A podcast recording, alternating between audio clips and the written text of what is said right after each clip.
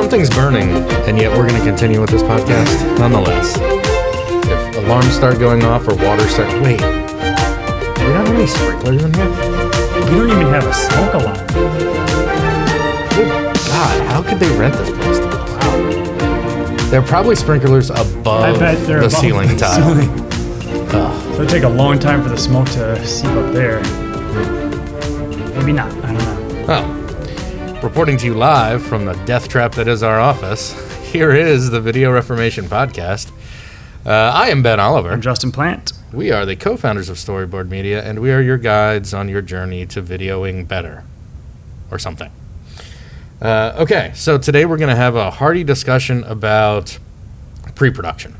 Yeah, I mean, it's that second phase of our seven phases. sure. Um, I interrupted you. No, I was just gonna say. Normally, we're we're here to talk about strategy and how to Right. build a strategy, implement strategy, how to use video effectively. This comes. This is certainly a big part of video, though.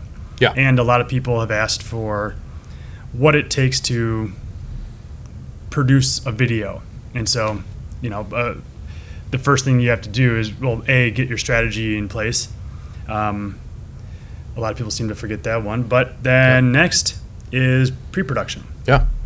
And that's what we're going to talk about today after we uh, hear from our new sponsor.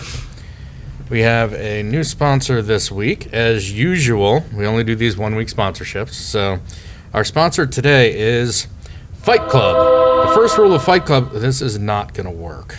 Um, okay, let's see. Uh, that was dumb. I don't know why they agreed to sponsor us.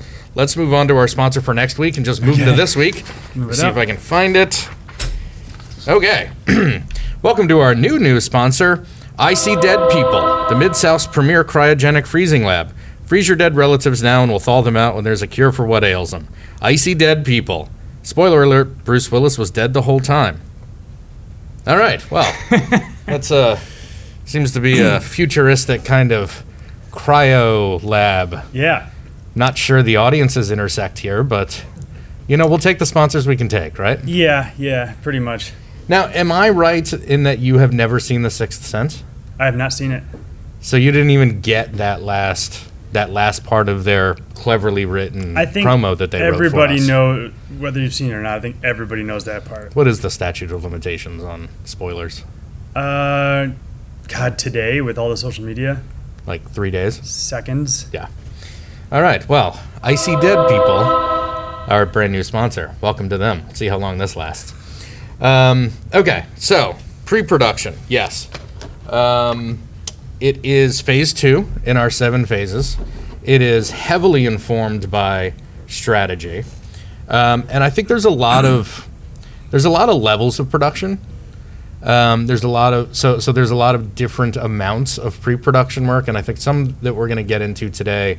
Um, uh, I, I think we just need to define who it is, like who's the person we're, we're talking to. Let's just right set now. a standard for Yeah. this conversation. Um, it, we've seen quite a large trend of, of companies bringing production resources in house. Um, w- but we also get a lot of calls where they have no idea. This is their first production. Um, and they have no idea what they're doing. They want some professional help. no uh, that- staff. Right. No I mean, maybe a marketing department. Sure, right? marketing, But- sales, a regular, regular B2B company. So we're going to go with that assumption that there's no in-house, there are no in-house resources for video. Even if you have a copywriter, that's not a screenwriter.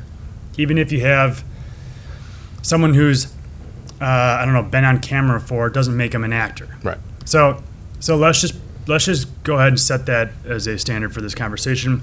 No one in your company will be involved, uh, except for Except for in approvals and, And revisions. Uh, yes, and signing checks. Um, but any, you know, that's perhaps a little unrealistic, but you can you can kind of But I think if we set the bar there, everyone can kind of extrapolate. Yeah, You know, okay, I have that. I I, have, I have that. this, I have that, I can manage that, so and so can manage that part. Right? These are the parts that need to be there. Mm-hmm. So we've identified that we're talking to a B2B company with no in house video crew, no one on staff with any whatever, Film um, experience. w- with any film experience. Then I think it's important to um, define who the resources are then outside their uh, organization who can help them. Sure. Because I think there's a, I think it's a little bit of a gray line, but but there are production companies that only like to be handed a script and storyboards and say shoot this, and there are video agencies who like to be handed a strategic purpose and come up with a creative concept and scripts and storyboards before they shoot it. And there's probably another way to define those at each of those steps in between, and we'll be going through those steps. But um, talk, talk to me a little bit more about a production company versus a video agency. Sure. So, uh, we're, we're a video agency that's in this young era of this industry. That's the best way we can define ourselves. Lord knows there's no way to like Google business development for video agencies because we've tried. Yeah. There's just nothing out there. Um, so we're a video agency. I would like to think there are maybe two types of video agencies. There are the ones like us who are full service video, where we can help develop video strategies, we can produce the content, distribute and promote that stuff, analyze it, feed that back into you know all the seven steps. Yeah, essentially an outsourced video department. Exactly. Yeah. And Yeah. those end up becoming like us, they becoming more of a partner with the company and less transactional. Sure. Um, there are also video agencies that just have a lot of just pure creative resources and connections to production companies. So you might go to this video agency if you've already got your strategic concept, hand it to them, say, "Here's our budget. Uh, help us out." So then they would develop the creative. They would then hire the right people for for the production of that. Then there's a production company. And a production company typically likes to just get the script. Um, and and sometimes like they'll they'll get all this stuff from an, an independent producer who's even kind of a step in Sure. between. but uh, let's just pretend the production company has a producer, uh, all that stuff.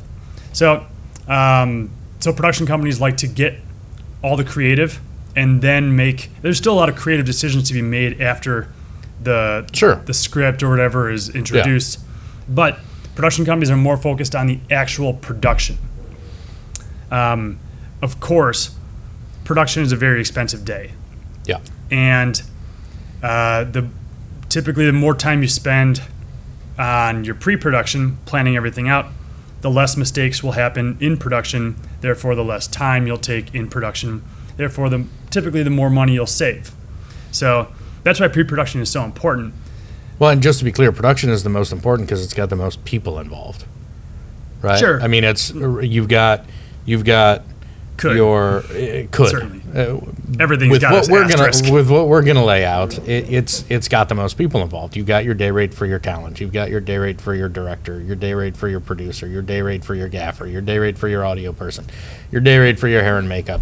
Your day rate for God knows what else. You got your craft services. I mean, they're just hard costs that are part of production days that make it almost necessary to make those days as efficient as possible. So that's why I mean, instead of just saying production is the most important part, I mean that, that that's why is just because the people who are involved all need to be paid their wage, and that's a lot of people doing a lot of good work. And if you can get it done in one day, you're better off than it taking one and a half days or two days. Yep. Because oftentimes, once you get to that second day, whether you're doing it for an hour or ten hours, it's, Still going to be the rate. same rate. So, um, okay, so let's kind of get into the um, the phases or the steps here. I guess phases is the bigger picture thing, but what, what are kind of the steps and the necessary elements of pre-production? It, it seems to me if you've got a a roadmap or a, a consistent strategic, uh, not consistent, a comprehensive um, strategic concept that you're working from, the next step is to take that and someone's got to turn that into a creative concept. Um, So tell me, tell me what is. Give me an example of a strategic concept, and then help me color that in with some creative. Sure. So a strategic concept is uh, purpose, audience, uh, where we're going to be showing this, what what we wanted to do, what are the goal, what are the KPIs we're going to measure with this thing, right? So it's a it's a video that introduces our brand to the market in a uh, human and fun way, mm-hmm. right? I mean that that could that could be kind of a, a strategic concept, and its purpose is, uh, you know, brand awareness piece, and it's going to be distributed through paid promotion on LinkedIn and YouTube pre-roll, whatever, right? So so that's kind of your your strategic framework. We know why we're making this video. We know what we want it to do. And yep. So then you've got to kind of take those elements and figure out what are because I believe there are probably infinite ways. What are the what is the best way or what are the best ways to creatively do that? Right? So you can key in on introducing your brand in part of that description, right? Okay, well that's something we have to do. So what are the elements that we need to is it about you know our top three features and benefits right is that how we're going to introduce our brand slash product um, you know you kind of get those points that you want to make. But then the other part of the description was in a human and lighthearted or fun way right? So then you can start making decisions that well maybe it makes sense to actually show people in this as opposed to maybe go with animation right? So there are all kinds of of I they they happen quickly and they happen a thousand times as you're developing a concept but i see kind of creative decisions as you've got one of of two or three or four options. And you get to go the direct you've got that map that strategic concept is that map that guides you to the right creative decision mm-hmm. well which of these options live action animation Animals. animals, people, employees, actors? Is it a host? Is it are we creating a character? Those are just who could be in the thing, right? So which one best serves your strategy? Well, if your strategy is to humanize, let's eliminate animals. Mm-hmm. Let's eliminate live action, right? So so the creative treatment then instead of being a video that introduces our brand to the world in a fun and lighthearted way, your creative concept is that thing that, that kind of opens with we open on a an empty warehouse Sure. and there are papers strewn about. Uh, you know, blah blah blah. It's it's less about camera direction. It's more about getting a sense of what this thing actually looks like through some kind of written treatment. Yeah. Yes. Yep. Um, some of the other elements. Um, what are the other elements in a creative treatment? I mean, length, um, format. I love um, if it's e- either like a mood board kind of page or inspiration. Um, you know, like here here's a video or here's a style that that we saw that would work really well for this, and put in two or three. I, I think the more options you can put in when you're using inspiration are key. Because you don't necessarily want to make it seem like, well, we're going to copy this, right? But we like this element of this and this element this. of this, and Inspired. we like how they created this character that's kind of uh, you know kind of a jackass but also a little bit lovable but Mm-hmm. it's immediately identifiable as a character and that's the person who guides us through introducing us to our brand Sure. or whatever right And this video shows how they integrate um, motion graphics with live action. Yes. And we like that element yeah um, to show your software or whatever it is. yeah so it's really there to to get uh, to get anybody who who hasn't been involved in the process so far to understand what this video is going to look and feel like. Really Um, I think an important element too of of the creative treatment is you want to think about what your audience to think, feel, and do as a result of the video because do is something that you've determined in the strategic concept, but think and feel is really something that that fits better most times as a part of the creative treatment. I want them to think that we're a new and exciting brand that knows what we're doing, and I want them to feel entertained. I want them to feel uh, like this is something new, and I want them to do fill in blank from strategic concept, kind of. Yeah. Or I want them to, uh, yeah, I mean, usually that's the best way to go is just filling in the blank from the strategic concept. So it's that think and feel part of it that isn't present in the strategic concept. All right, so that is the first step in pre-production. Yeah, and, and- and now we basically know what this thing is going to look and feel like. Yep. After the first step, is there a second step, and a third step, and a fourth step? I think there's there's creative concept, and then there's just ready, set, go. Everything else. and everything else can. Some of it should happen concurrently. Some of it can happen concurrently. Um, I think locking down your key crew is an important part of it, but crew in the sense of like your producer, director, and writer, as opposed to like your lighting person and the best boy and you know all those kinds of things. That that that is necessary, but I think that tends to come later. No, of course, you can simplify all this and hire a one man band, right? Sure. Um, we've been Ben and I have both been one man bands years and years and years Separately, ago. not together. That would be a two man band. Yeah, oh, yeah. Um, yeah, Like we've been a two man band, and then we've grown consistently. But um, but we're talking about something that's probably going to end up look, being a lot more professional, probably a more scripted type of uh, of thing, versus a one man band who films your CEO in his office Yeah. on any given Tuesday. Which, as you may have said earlier, if it wasn't in the edited out part, probably wasn't a real creative treatment anyway. Somebody just said, "Let's do this." Yeah, let's get our CEO to talk about whatever because he's attractive and jovial and Yeah, unless you're fundraising, I don't think anybody wants to see your CEO in a video. Eh, some CEOs are great, to be honest.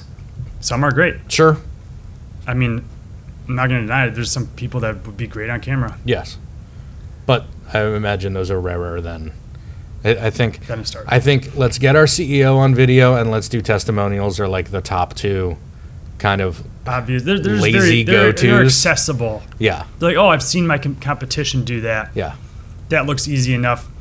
Who's this one person I can hire to make? And sometimes you got to go simple. Yeah, well, and, and that, that goes to the attainable part of the manifesto, right? Again, what we're laying out here is kind of an ideal situation. If you can't build this kind of crew and build this kind of process and outsource this level of work, don't let that stop you from making video. If all you have is your CEO, then find someone on staff to get your CEO on camera. That's fine, but you know, that's for a different day. Um, so yeah, I, I think I think the the most important once you've kind of got that creative treatment, you got to make sure, and you probably already have a producer in place because the producer is probably the person who helped find the person to come up with the creative treatment if they weren't part of that Kind of team that came up with that- the, yeah. the creative treatment. But you at this point you've got to have your producer in place because your producer is basically the person who makes it all happen. It's hard to define outside of that. It's just they're the one that makes sure that people get hired and people show up when they're supposed to show up and uh, finding the right location and negotiating You'll- rates and all see- those things. You'll see on on movie credits, there's a dozen producers: executive producer, associate producer, producer. Um, in in this situation, for most corporate video, a producer is fine. Maybe an associate producer to do some of the the you know paperwork or whatever. Um, but one, maybe you know, maybe one and a half producers is perfectly fine. Um, especially at this level, they've got the connections to help them fulfill all the needs for this this type of shoot. And sometimes you also get a producer director, Mhm. right? Which is one person who knows how to get the st- get the crew together and get locations and do all that stuff, but also is you know the on-set captain. I think the role of director is important too, especially when it comes to if if note to listeners, if you are one of these B2B companies without film resources on staff, if you're going to be on set with a- a- if you're going to be on set, that set has a director. And that director is the only person who should be consulting or, or directing Telling people what to do. the actors and, and probably the crew on what to do.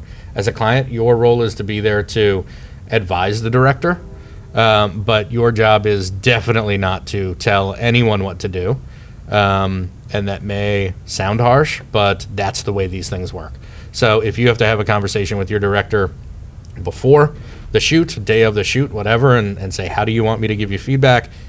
You got to work that out beforehand. But director is the only person on set who's talking to certainly actors and oftentimes crew. That's why it's important to have the director well in advance of the shoot so that the client, the producer, the writer, everybody can, can come to a, a consensus on what this is going to be. Yes. Well, and and and in in higher budget productions too, the director is probably the person who's most responsible for the creative treatment. Also, Yeah. so again, this isn't necessarily when you bring these people by in, step. but you know, um, and then and then I think the third kind of key crew person here is a writer, Mm-hmm. right? That that's a person who may have been involved in the creative treatment, may have you know provided some insights. Writers are almost magical people, like they know how to write, create characters and write other people. But it's important that. Um, and, and maybe this just bleeds in a little bit to script writing, which which is one of the next steps that can start. But it's important that that writer have experience writing for video or film, right? Because just taking a copywriter, a copywriter is someone who's used to just writing and, and, and telling, right? They're, they're writing the written word as, as it's going to be read. Whereas a writer, a script writer, is someone who understands how to build in what the visuals are, mm-hmm. right? Create characters They write action. create their movements, Yeah. right? I- I- sometimes even build in camera movements, you know, in in you know talking to the director about how certain things work. So, you know, just because this is another another thing, just because you may have a copywriter in your marketing department, doesn't mean that that person should be writing your video script, because the actual writing of content is maybe one third of what the script writing Right. part is. right now we've got an active project where we've hired the writer the writer sat with a technical director the technical director and she worked together to come up with the ideas then she went and wrote it then she consulted back with the techni- technical director then the cmo got involved and Yep. uh, then or maybe creative director at the company i forget it VP Um, of product marketing, I think. and then um, and then it has to go to like a senior technical director to make sure that everything To make sure is that it's all technically accurate. very technically accurate Yes. and then one of us is going to finally get involved as the director to say all right i like this i like this how can we change this but still hold true to that senior technical Yeah. ad- advise advice Whi- Which which gets to you know something that needs to be addressed in this episode too is how long does this process take? And this this particular process is six two minute scripts, right? They're all going to be recorded in one day, and we are. I Oh, don't the know. example. Yeah. Yeah. yeah, This particular example is six two minute scripts. Uh, we're what four weeks into writing at this point. Mm-hmm. I think there was kind of the technical outline, the right, the then then the discussion between the technical and the writer. Then the writer did right. All those things that you out, those have taken about this is either the fourth week or the fifth week. and luckily we're working that. with a client who has a lot of creative abilities too Yeah, And so most companies don't even have that much. So this process could either be longer or it could be a lot shorter by just putting all the responsibility on one person. right. This is just to say it can get hairy, but that's why you work with a producer. Professionals. Professionals. Yeah. Well, no, a producer, yes, to keep it all organized, but also professionals so that you're hiring the people who know how to do this right. Because if you could put a copywriter with the technical writer, you would get, I don't know, well written articles, but not video scripts, right? The, when when you read these scripts, you see that that she's been writing these lines for an actual person to be delivering Right. to camera, who Based has on a character. based on the person that we've actually hired too, she- Exactly. like uh, the actor that we've cast for this yeah. role, Yeah. because So- she's very lively, Uh, yeah, and and well, you know, and that was part of creative. maybe this is just jumping around, but yes, that was part of the creative treatment was that we needed the host to be someone because it is a very technical topic. We needed a host who was engaging and personable. And jumping ahead, There is no ahead or behind. there is no ahead. So this, you know what? This example is a perfect example because this was one that as soon as our writing team, client and our writer, started writing, we also started the casting process. Um, and what was interesting is that is that we got a whole bunch of really talented people to send us auditions, video auditions, and well, first of all, we got a pick list, which is basically a whole bunch of headshots, and some of them have prior video experience and some don't. You pick what you want from that. You get auditions from those people. We found three people that we really liked, but we felt like they played their auditions too safe. And we asked each of those three people to do a second audition on video and just take more risks. Mm-hmm. And the one that took the most risks set that bar for the kind of performance she could give us and we knew we could dial her back in a little bit, right? That was a little bit too risky for this particular project. But it, you know, so even even the casting Actually, process it was took quite risque. well, yes, it was risk and risque, but it was tasteful. Sure. Right, but we know that she's that that she has the create her own creative ideas to read a very technical script a certain fun way, and it was pretty clear that she was the one that we needed to select. Now, then sharing that casting decision with the writer, It informed the writing it process. informed the writing process too. So it's it's uh, you said it toward the beginning. It's a chicken egg kind of thing. I mean, it all it all, and we're bouncing all around here. Um, Let's let's continue down the list of crew. So, what who needs to be on set on a professional production? Yeah. We've got So- producer yep. and and anyone else that is has a producer role. Yep. Director, writer. What comes? What what in order of importance? What would you come? What comes next? Uh, I think probably if you've got a director, you want them to then refer you to a director of photography that they like working with. And so, what does that mean? So, a director of photography is essentially the person responsible for what goes through the lens. Um, so, essentially, what you're capturing, which means not just which cameras and which lenses are used, but also how scenes are lit. Wide Um, angle, tight. Wide angle tight, right? And a lot of that is informed by the director in the script and in the shot list. Um, but they're choosing the right camera. If it's, let's say it's live action, but it's green screen, there may be a camera that's better suited for green screen work than something that if it were just like a straight up documentary style approach. Um, so essentially, they're responsible for. I mean, you could even break it down to like the photons of light that that go through the lens and hit the sensor in the camera, which means they're responsible for camera lenses and light, basically.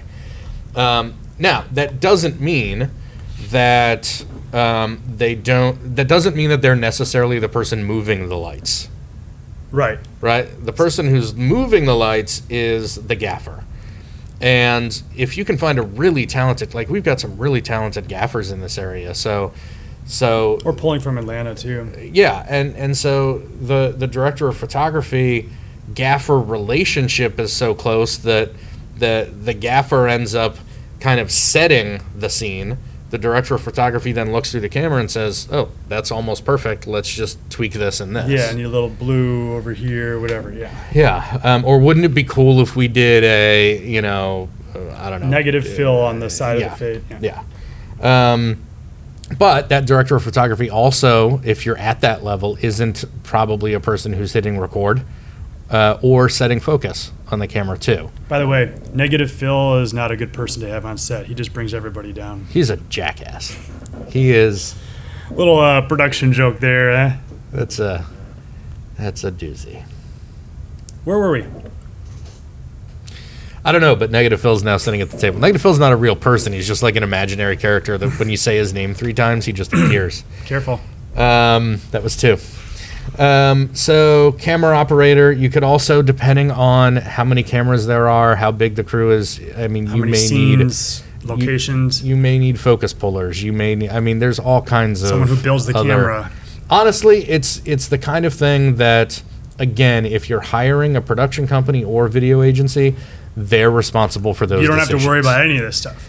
Um, right, and then even going down from that, the director is going to say, "I need a DP on this who's worked on X, Y, Z type of projects before." Or, you know what? Between myself and the gaffer, I think we'll be fine. If we work with this person or this person, they're really great gaffers. They'll get me the light I need, We and then need maybe you don't need a DP Yeah. and you need a camera operator. So again, this is all, yeah, in there. Um, I think you know, after you've, you know, that's kind of the visuals, right? You've got your director, you got your gaffer, you got your DP, camera mm-hmm. operators, whatever. Light, actor, yeah. Yeah. Stuff. And then audio is, I, I almost Is hesitate to put important? it. I, This I- is video, Ben. it is. That's true. It does, it's not video at audio. It's video. This is video. Except, how many times have you watched a video that has terrible audio and you just can't? Like, we're just so much more willing to put up with crappy video And good audio. and good audio than we are good video and crappy audio. Yep. So audio is hugely important. I was about to say I hesitate to put it below DP, um, but an audio person is is and is another trap. It seems like recording audio is probably a pretty easy thing to do, but when you hire a professional, my God, God. the difference is just ridiculous. Um, so be good to your audio person. Find and hire a good production company who has a good audio person, or if you happen to be producing this yourself, find a good audio person. Um, who brings coffee and bagels? sometimes the producer, sometimes a production assistant. Um, they're depending on the type of set you're on, union, non-union. I mean, un- union is a whole different ball game, and we work in a right-to-work state, so we don't No unions. Don't have to don't have to work in that in that realm. Um, not to say that they're bad. I mean, we've worked with plenty of union crews in other states, but um, it, it's a whole different world when you're working with union. Everyone has their very own job, and you can't do that job that someone else does. If you pick up a stool on set and move it somewhere else on set, you can get either chewed out or fired. Yeah.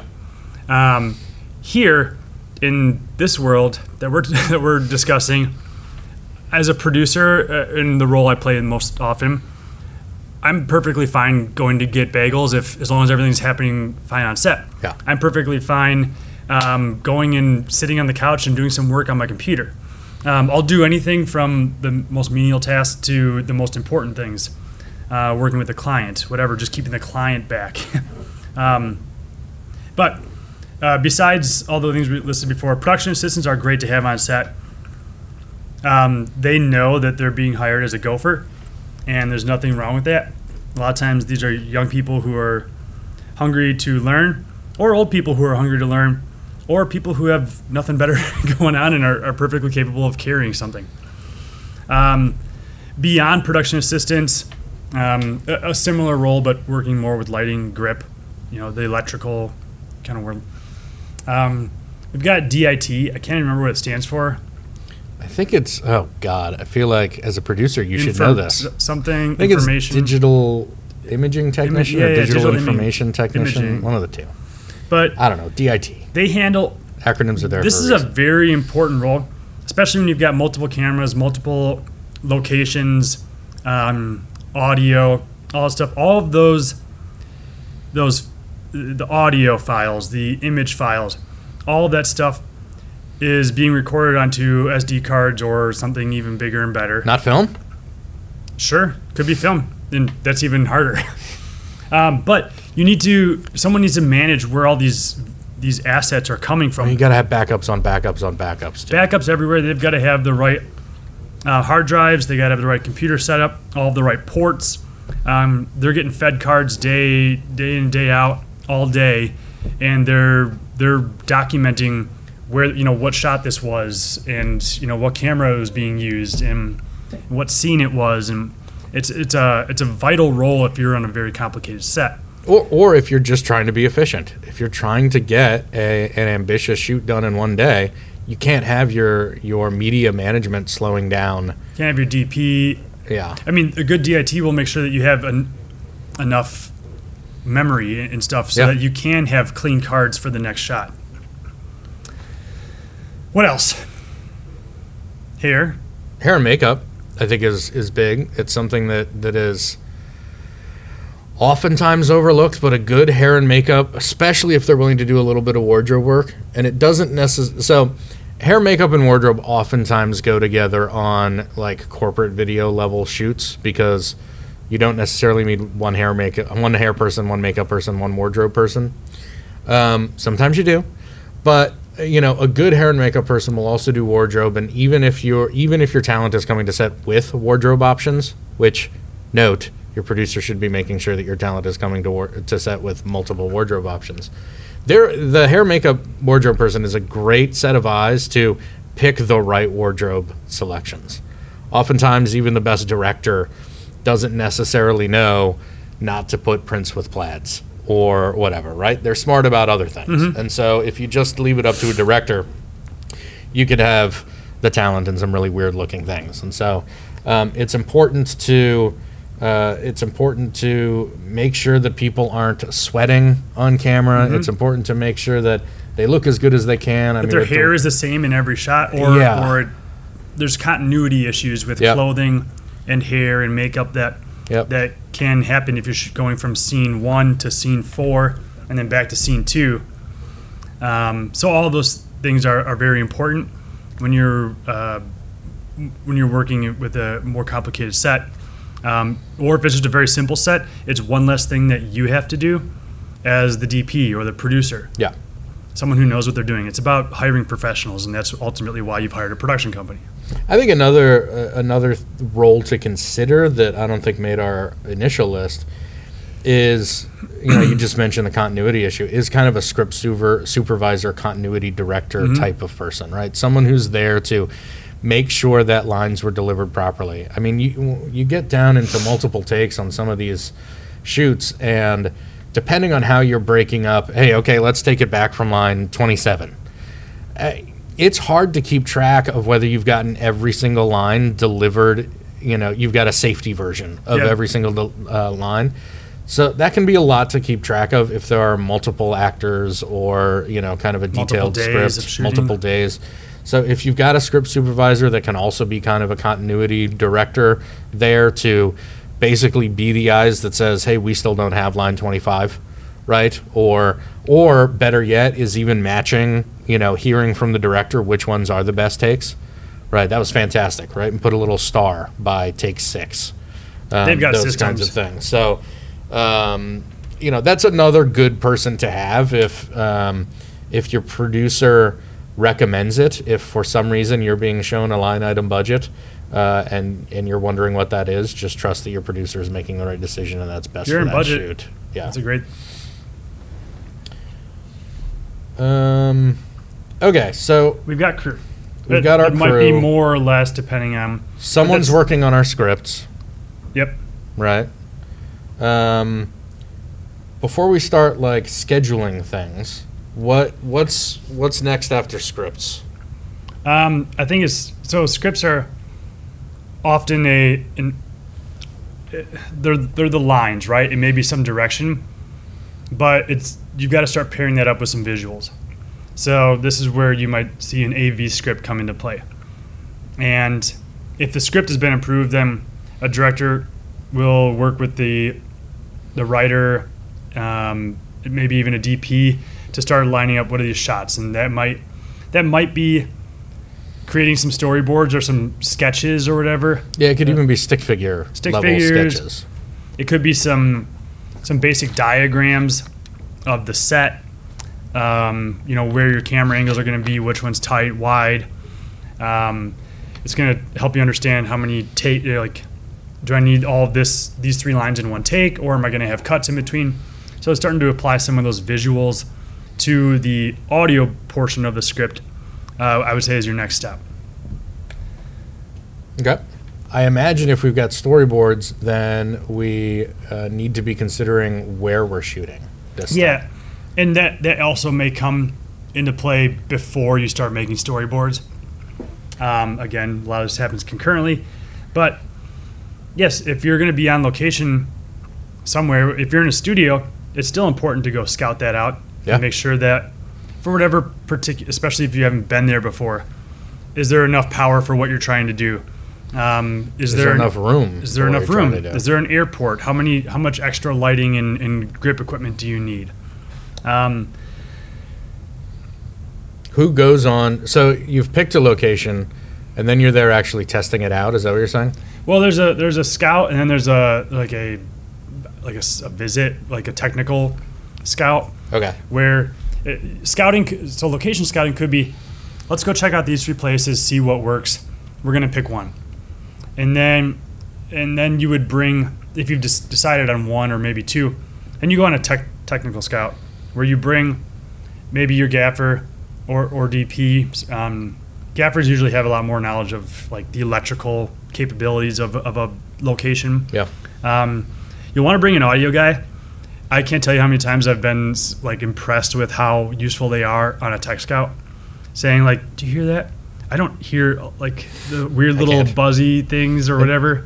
I did a test this weekend of my high frequency hearing, Mhm. and I can't hear anything over 11,000 hertz, Hmm. which I'm sure about 10 years behind. Like, that's kind of an over 50 thing. Okay. So I'm 10 years ahead of the game. Uh, Is that you how know, you- I should be able to. Yeah, um, my ears are 10 Very years older than my body. Yeah, I have super smart ears. Um, but yeah, I, I mean, you know, that's why they're in this business is because they hear things, right? I mean, Mm-hmm. we see things just with our experience. We see things that other people don't see. And but they'll hear a hum and be like, "Oh, that's the fridge." yeah, we'll just like, yeah, that's not the heater. That's not the elect- you know AC. That's the fridge. yeah, Okay, they know those things, and all that stuff. Like we said before, audio is so important to this. It's important to have someone who knows what they're doing on the tech scout to make sure that there are no issues, planes flying overhead, whatever. So, um, you know, w- when it comes to lighting and sound, you're going to want to make sure that uh, you're at the location at either, you know, let's say you're going to be shooting on a Tuesday starting at 4 p.m. Go tech scouting at t- a Tuesday at 4 before the shoot at 4 p.m. Yeah. so that you know exactly what that is. Um, especially like airport flight patterns, they change daily. Um, I just think the sun is The in a sun different for place, light, right? I mean, yep. if you're not in a, if you're not on a soundstage, Mhm. right? If you're even if you're just shooting in your conference room, um, you know, you could scout it at 10 a.m. and like, oh, we don't have to worry about like, oh, we're fine. It, it looks great in here. And then at 4 p.m., the sun is coming through Yep. those windows. Well, that throws everything off. So When it comes to location scouting, I think a lot of our clients have been surprised when we say, "Oh, we can't shoot there," because that'll cost a thousand dollars, right, or or they they're surprised that it costs anything at all. Right. Why can't we just go there? Well, we went we went on a location scout at one of my neighbors. I knew I knew you were going there. my Yep. neighbor's house, and we were working with. This is before we were a video agency. We were more a, uh, a Production. production partner with an agency here, and so they brought the concept to us. We were doing some scouting. Went to my neighbor's house because it was a you know a, a really nice house. Now I'm direct next door. You know, Nothing wrong with my neighbor's house, In the nice part of the neighborhood, This is like a million dollar plus Yeah. house. Well, what was it? It was like a it was like a Thanksgiving dinner kind of thing. We were gonna do a Thanksgiving, yeah, some holiday type yeah. type video. Um, and we got there and shoot, you know, the the host she was very very pleasant. Um, showed us around. Had us we kind of- budgeted anything for location? we budgeted 250 Yeah. and sh- and so at some point she she asked so justin Very experiencedly, she asked. Oh, yeah, 'cause I'm she's lived in a lot of right nice now. houses. Yes. she said so what you know what do you have for a budget Right? and i knew this wasn't going to be great but i said well we got 250 and she's like oh well i guess i could give you like a neighbor discount or something and i'm like yeah what did you have in mind let's see what we can do she's like well usually when they do photo shoots here or whatever it's like you know $1500 $2000 for the day and i was glad to have the uh, the producer Yes. from the agency there Yes. because or creative director or whatever because she, she her eyes opened up like that's 20% of the budget Yeah. We were, I, I mean, I, the way I remember is we were in this magnificent house. Um, and the way that she asked, so what, what do you have for location budget? Was like, I, I don't think I said it out loud, but in my head it was just, uh oh. I mean, it was like she knew what she was asking for and, and, you know, and, and that's the thing. We knew we had 250 bucks. We knew we were trying to get a steal. That's why we used the neighbor relationship. I mean, right? But I mean, she is- always, she's going to hire someone to professionally clean the house yes. she's going to have all the kids stuff put away um, She's going to leave for going the to day. leave yeah.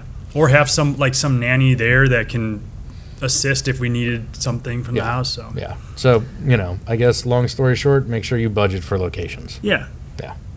or choose your locations accordingly Yeah. Yeah. Um, okay, so let's see. We know where we're shooting it. We know who our When. crew is. Mhm. We know when we're shooting it. We know who our talent is. We We've know got a script. We know what we're shooting because we've done uh, creative treatments and storyboards. Uh, are we ready to shoot? um, we're pretty close Okay. I would recommend, at the very minimum, with talent, with writers, with producer, with director, with client, script read throughs. They don't necessarily have to be full on rehearsals. Oftentimes, you have to pay the day fee to get access to. It, right, you can do this in your office. You can do this in the video agency's office, whatever.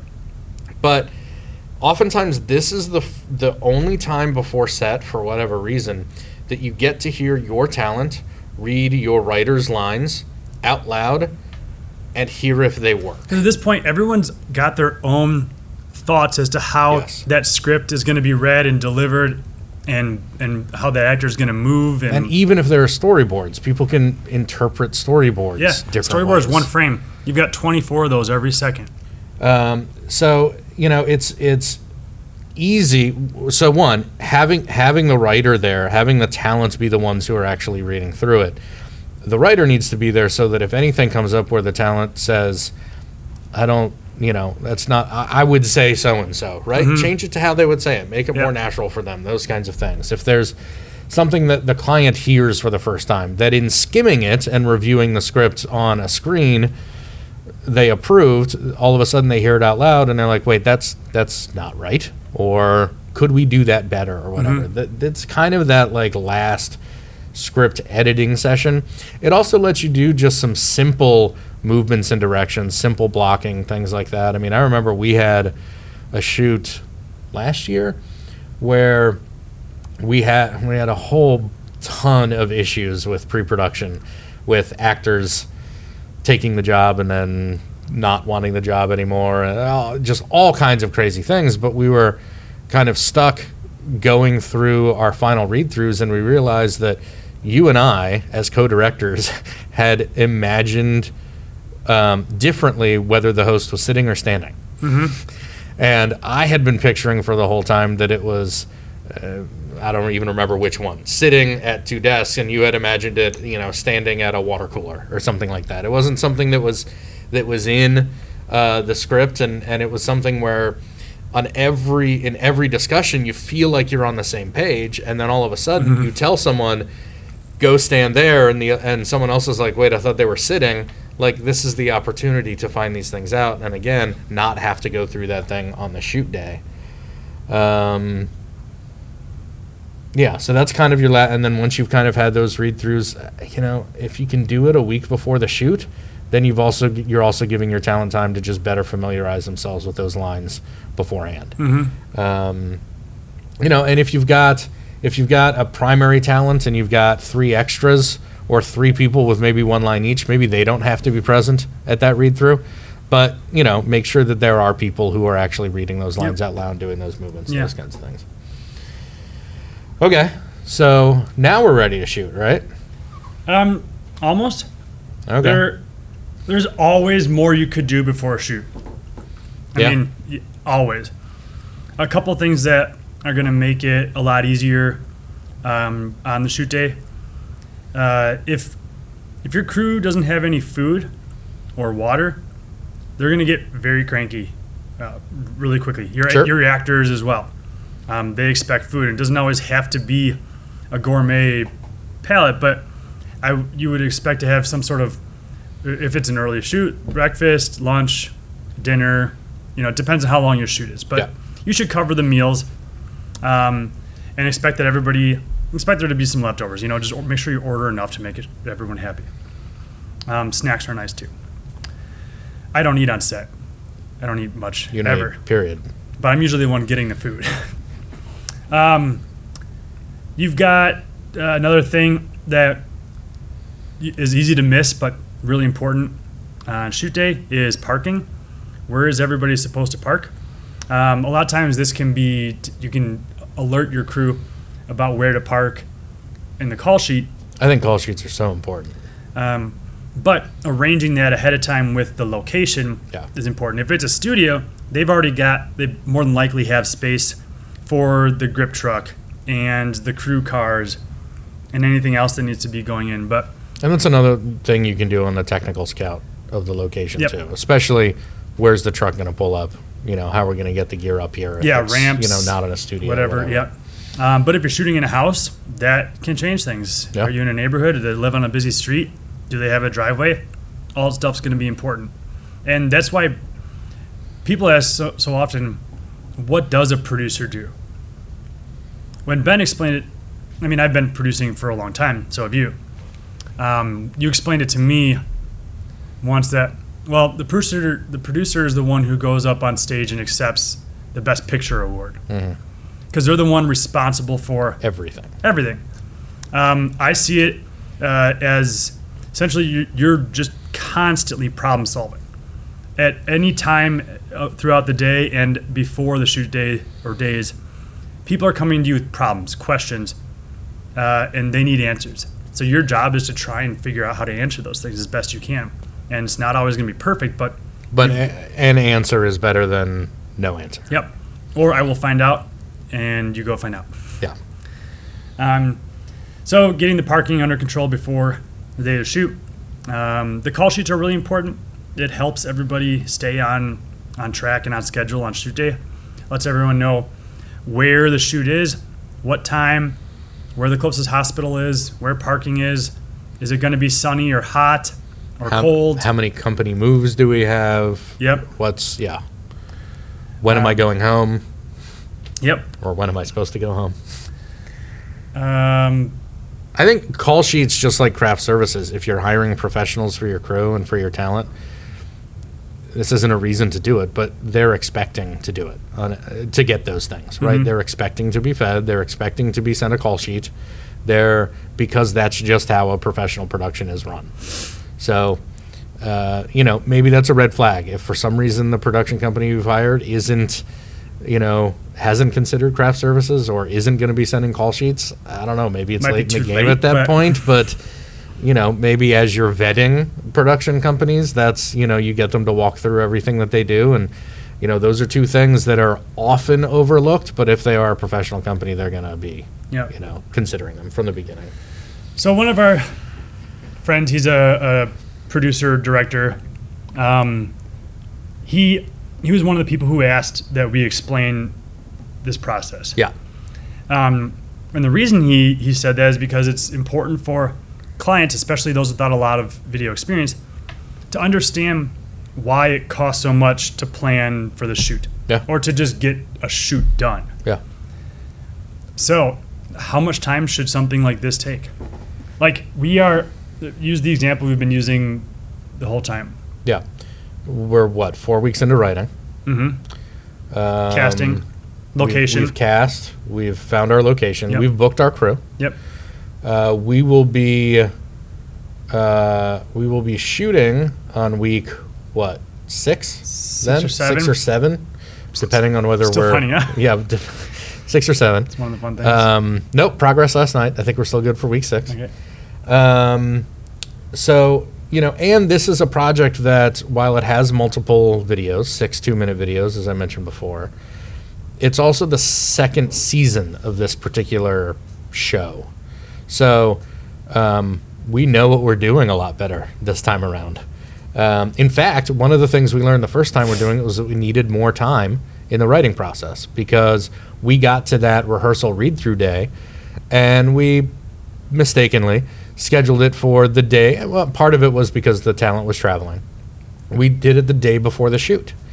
And that wasn't enough time for the talent to properly familiarize himself with the scripts for us to make any changes. So we knew we needed to add that additional week in there.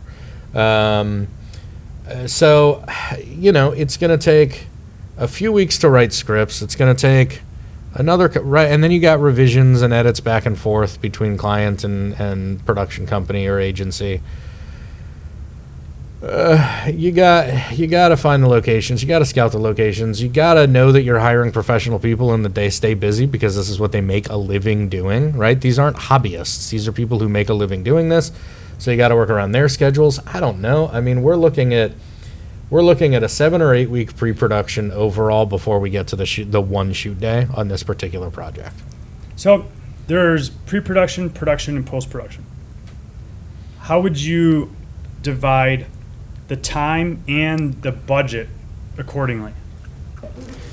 Well, I think um, I think production from a uh, day standpoint is the most expensive. Day, one day. Right, but but it's one day that, like we talked about earlier, that's why you try to get it into as few shoot days as possible because there are as many moving parts. But it doesn't mean that you're going to necessarily pay your gaffer more than you're going to pay your writer because your writer may be working for Two or three weeks. two or three weeks, right? They may have five, ten billable days Mhm. that they put on this, Yep. right? So it's a couple grand. yeah, um, and then you know they say that ninety percent of a director's uh, job is done before the shoot, right? So I mean that's kind of what we've been laying out here. These are why all these things need, to be considered. Um, so I don't know. Like I, I, I think I think I don't know. I don't know. I, like I was unprepared for that question. I think it's fair to to say that while production is the most expensive day, Unit, yes. it's the shortest amount of time, but it probably costs the same amount as pre-production and as post-production. Splitting that up into Yeah. thirds. I mean, just with a one-day shoot Yeah. with a decent crew, um, you've got a couple weeks of pre-production. That couple weeks, let's say, costs forty-five hundred. The shoot day costs, or you know, maybe Yeah, five five, six, seven, whatever. And post-production could cost 3,500, 4,500, five grand. Yeah. Dep- I mean- totally depends on number of deliverables and if you could kind of expect that each of those uh, segments is about the same, um, I think that's a that's a decent. Well, it's way- a, it's a good starting point because if, if you were to if you were to go to a one man band and say what's your day rate, I mean that that hopefully any one man band would be you know a better business person than to just quote their day rate. Hopefully they're asking how am I a part of this project? Who else is involved? What are the other roles? What else do I need to be doing? All those kinds of things. It's- But I, you know, I mean, if they don't, they're just going to show up with a camera, two cameras. Who knows? and maybe some lights, maybe some, but they're know. they're you know, yeah, buyer beware, I suppose. Um, but uh, but yeah, I mean, directors make most of their money, even though they may get paid for days on set. They make most of their money in the pre-production. We That's to where they do the work. we went to Vincent Laforet's workshop, a directing workshop, and I think he said for a shoot day, it's fifty grand, twenty grand. Twenty. 20 grand. But he's not making all 20 grand on his shoot day. He just basically rolls all of his costs into however many shoot days because that he knows that that's going to be a certain amount of prep leading up to that shoot day. So it's easy for him to charge Yeah. that way. Um, and I think that's fair. Yeah. Yeah, Um, he does like Nike commercials and Yeah. short films and stuff. And I think like everything else in this episode, it's there's an asterisk to it. But you know, a good place to start is if if all you're doing is calculating how much it's going to cost to crew and talent up for your shoot day, multiply that number by three, and that that needs to be at the very least your overall budget for the production. Yeah.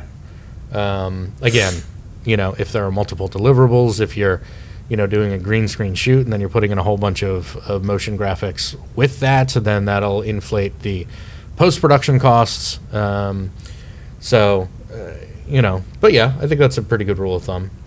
Um, let me throw this one at you. If you had, let's say you were surprised by that and had to make your crew smaller but keep it professional, hmm who might you, I don't want to say eliminate, but what are some ways you might uh, implement some cost savings into who's actually on set for your shoot day? Is it limited to who? Not necessarily. Okay. I would. I would eliminate location costs. Okay. I would use the office. I would paint a wall, it, wherever you know. Find a find a way to creatively alter the script so you can shoot it in the park. You know, that may come with its own public, Sure. but but try and get rid of location costs. Um, I would. you got to have your director. I would potentially hire the director to write and direct. Okay. I'd have a producer because they're going to solve all the problems for Yep. you. So right now we've got producer, writer, director as one, producer as one, writer, director as two. Depending on what the script called for, Sure. um, I think it's important to have a someone who can do lighting and production assistant. Like someone Yeah. who can be who's your basically your third man on set who's who's his initial job in the beginning of the day is to set up lights, manage that process, but then is also willing to go drag stuff in from the vehicles Yeah. or or help set up a table for lunch or whatever it is. Um, there are enough talented people out there who can write and direct and also operate a camera. Yeah, That's a- that's what I was gonna. It's it's it's a lot. I think I would. I know I asked you, but I think I would. Just in terms of the money that they ask for, I think I'd rather have a really good gaffer and a really. I'd have a really good gaffer and a, a good camera operator Mhm. than a DP and a gaffer. And like there, there's there's so much a really good gaffer plus a, a good camera operator. They'll can- work together They'll really work well. together, and they almost then become a DP. A DP almost necessitates having a gaffer. It'll Then they can more. maybe be a camera, but I, I like a really good gaffer can get you really close to what a DP can do. I know there are going to be DPs who listen to this and say, Fuck you. fuck you. But um, uh, I, you know, it, yeah, if I were forced with the budget, that's probably where I would, you know, save some money. Just because, again, you're going to end up paying a good gaffer and a good camera operator less than you would pay a DP and a gaffer. hmm So And like we said, so well, I think audio is so important. yeah, If you're if you're getting dialogue, even some nat sounds can really change. Nat, natural sounds, um, you know, ruffling of papers or the bicycle wheels moving. Um, those that can be a huge thing. So, audio, a camera guy, a lighting guy slash uh, production assistant, Mhm. director, writer. yeah. How, how many do I have now? I don't know. That's Four or five. that's either four people or five people. Yep. And the producer is the one who's going to pull it all together. So, Yeah, I think uh, you know. I think um, oh yeah, four people. I think you could have a person who knows, you- like you could have someone who's done some editing, do your DIT type work, right? And and maybe maybe there's a production assistant slash Sometimes the editor know, or the DIT. director is an editor as well.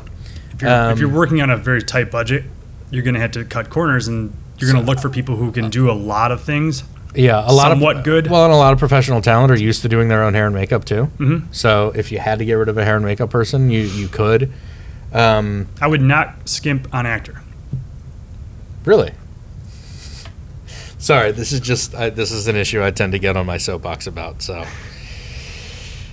I mean, throwing throwing someone from your your company into a very unfamiliar role, having to memorize lines. I think it's in just the the, shock of being in the lights and Yeah. on the camera that is what weighs on people who aren't prepared for that so much. and the ability to do the same thing every time 10 times Yes. because it's not even the actor's fault necessarily if you have to reshoot something Right. or do like 10 takes it could be that something in the background wasn't right A plane flew overhead. or you know what i, I, I want to get a wide shot of this too Yeah. but do it exactly the same Yeah. I and I think maybe the misconception there is that that talent is expensive, but they are so worth every penny you're paying them once you get on set. you can get a pretty good actor for five six hundred Six hundred bucks dollars, yeah. with you know speaking role Yeah. Um, yeah, it is. It is. I, I, again, I think it's one of those just kind of intellectually lazy decisions that companies make. Is you know where um, the default is we need to keep costs down, so we're going to use one of our employees as the talent, and we're going to write the script. It's like, why why don't you tell us what the budget is, and we'll make everything work? Um, I mean, any good production company should do that, right? Um, yeah, I, I, I, I cannot. I don't know. We're gonna do a pet peeves episode one of these points, and I'm gonna bring this point up again. But yeah, it's it's one of the best investments you can make on set is hiring professional talent instead of using non-actor employees. Mm-hmm. Even if it's subject matter expert type stuff, write the scripts properly and hire the right talent, and they'll be able to deliver it. Okay, so now we're ready to shoot.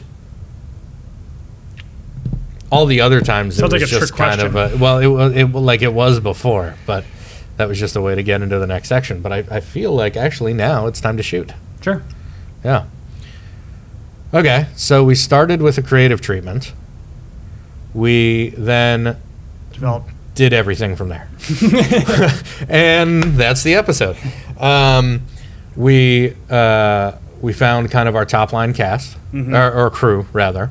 Uh, maybe we started casting because that influences when we're writing scripts. Uh, director and, and writer started to get together and create some storyboards so that everybody knew kind of what this was going to look like and, and what the other people on set day were going to have to do that day. Um, we looked at where we're going to shoot. We figured out everyone's. I don't think we've actually explicitly mentioned this, but all the people that you're hiring for this, you've got to get their availability.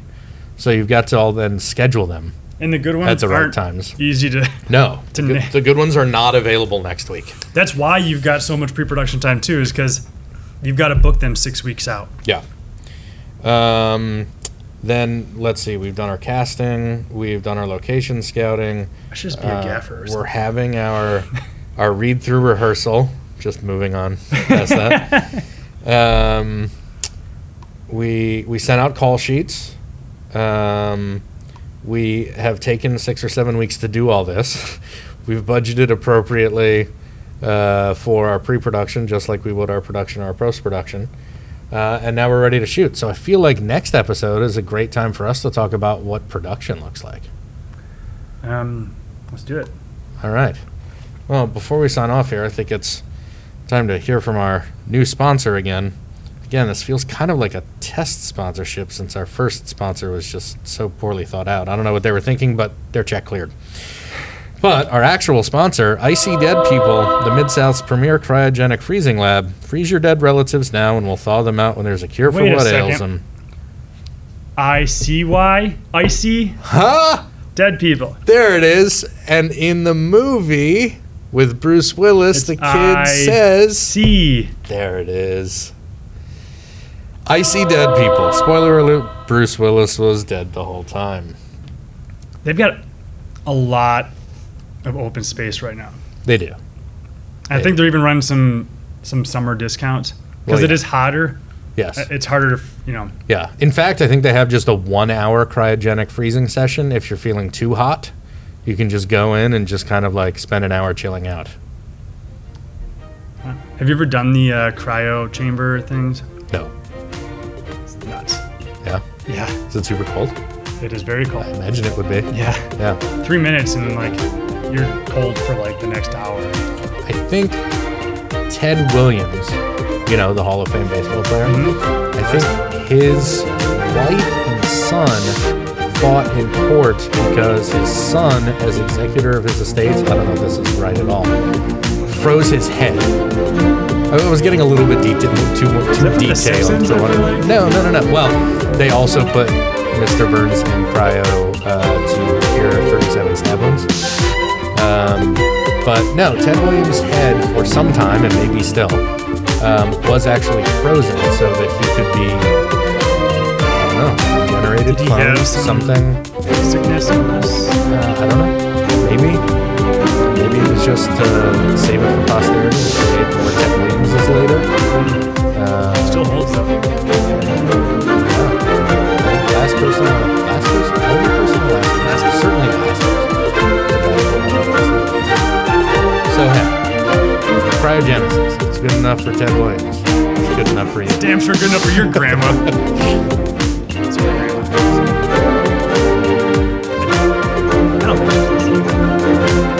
I agree with, I agree with this.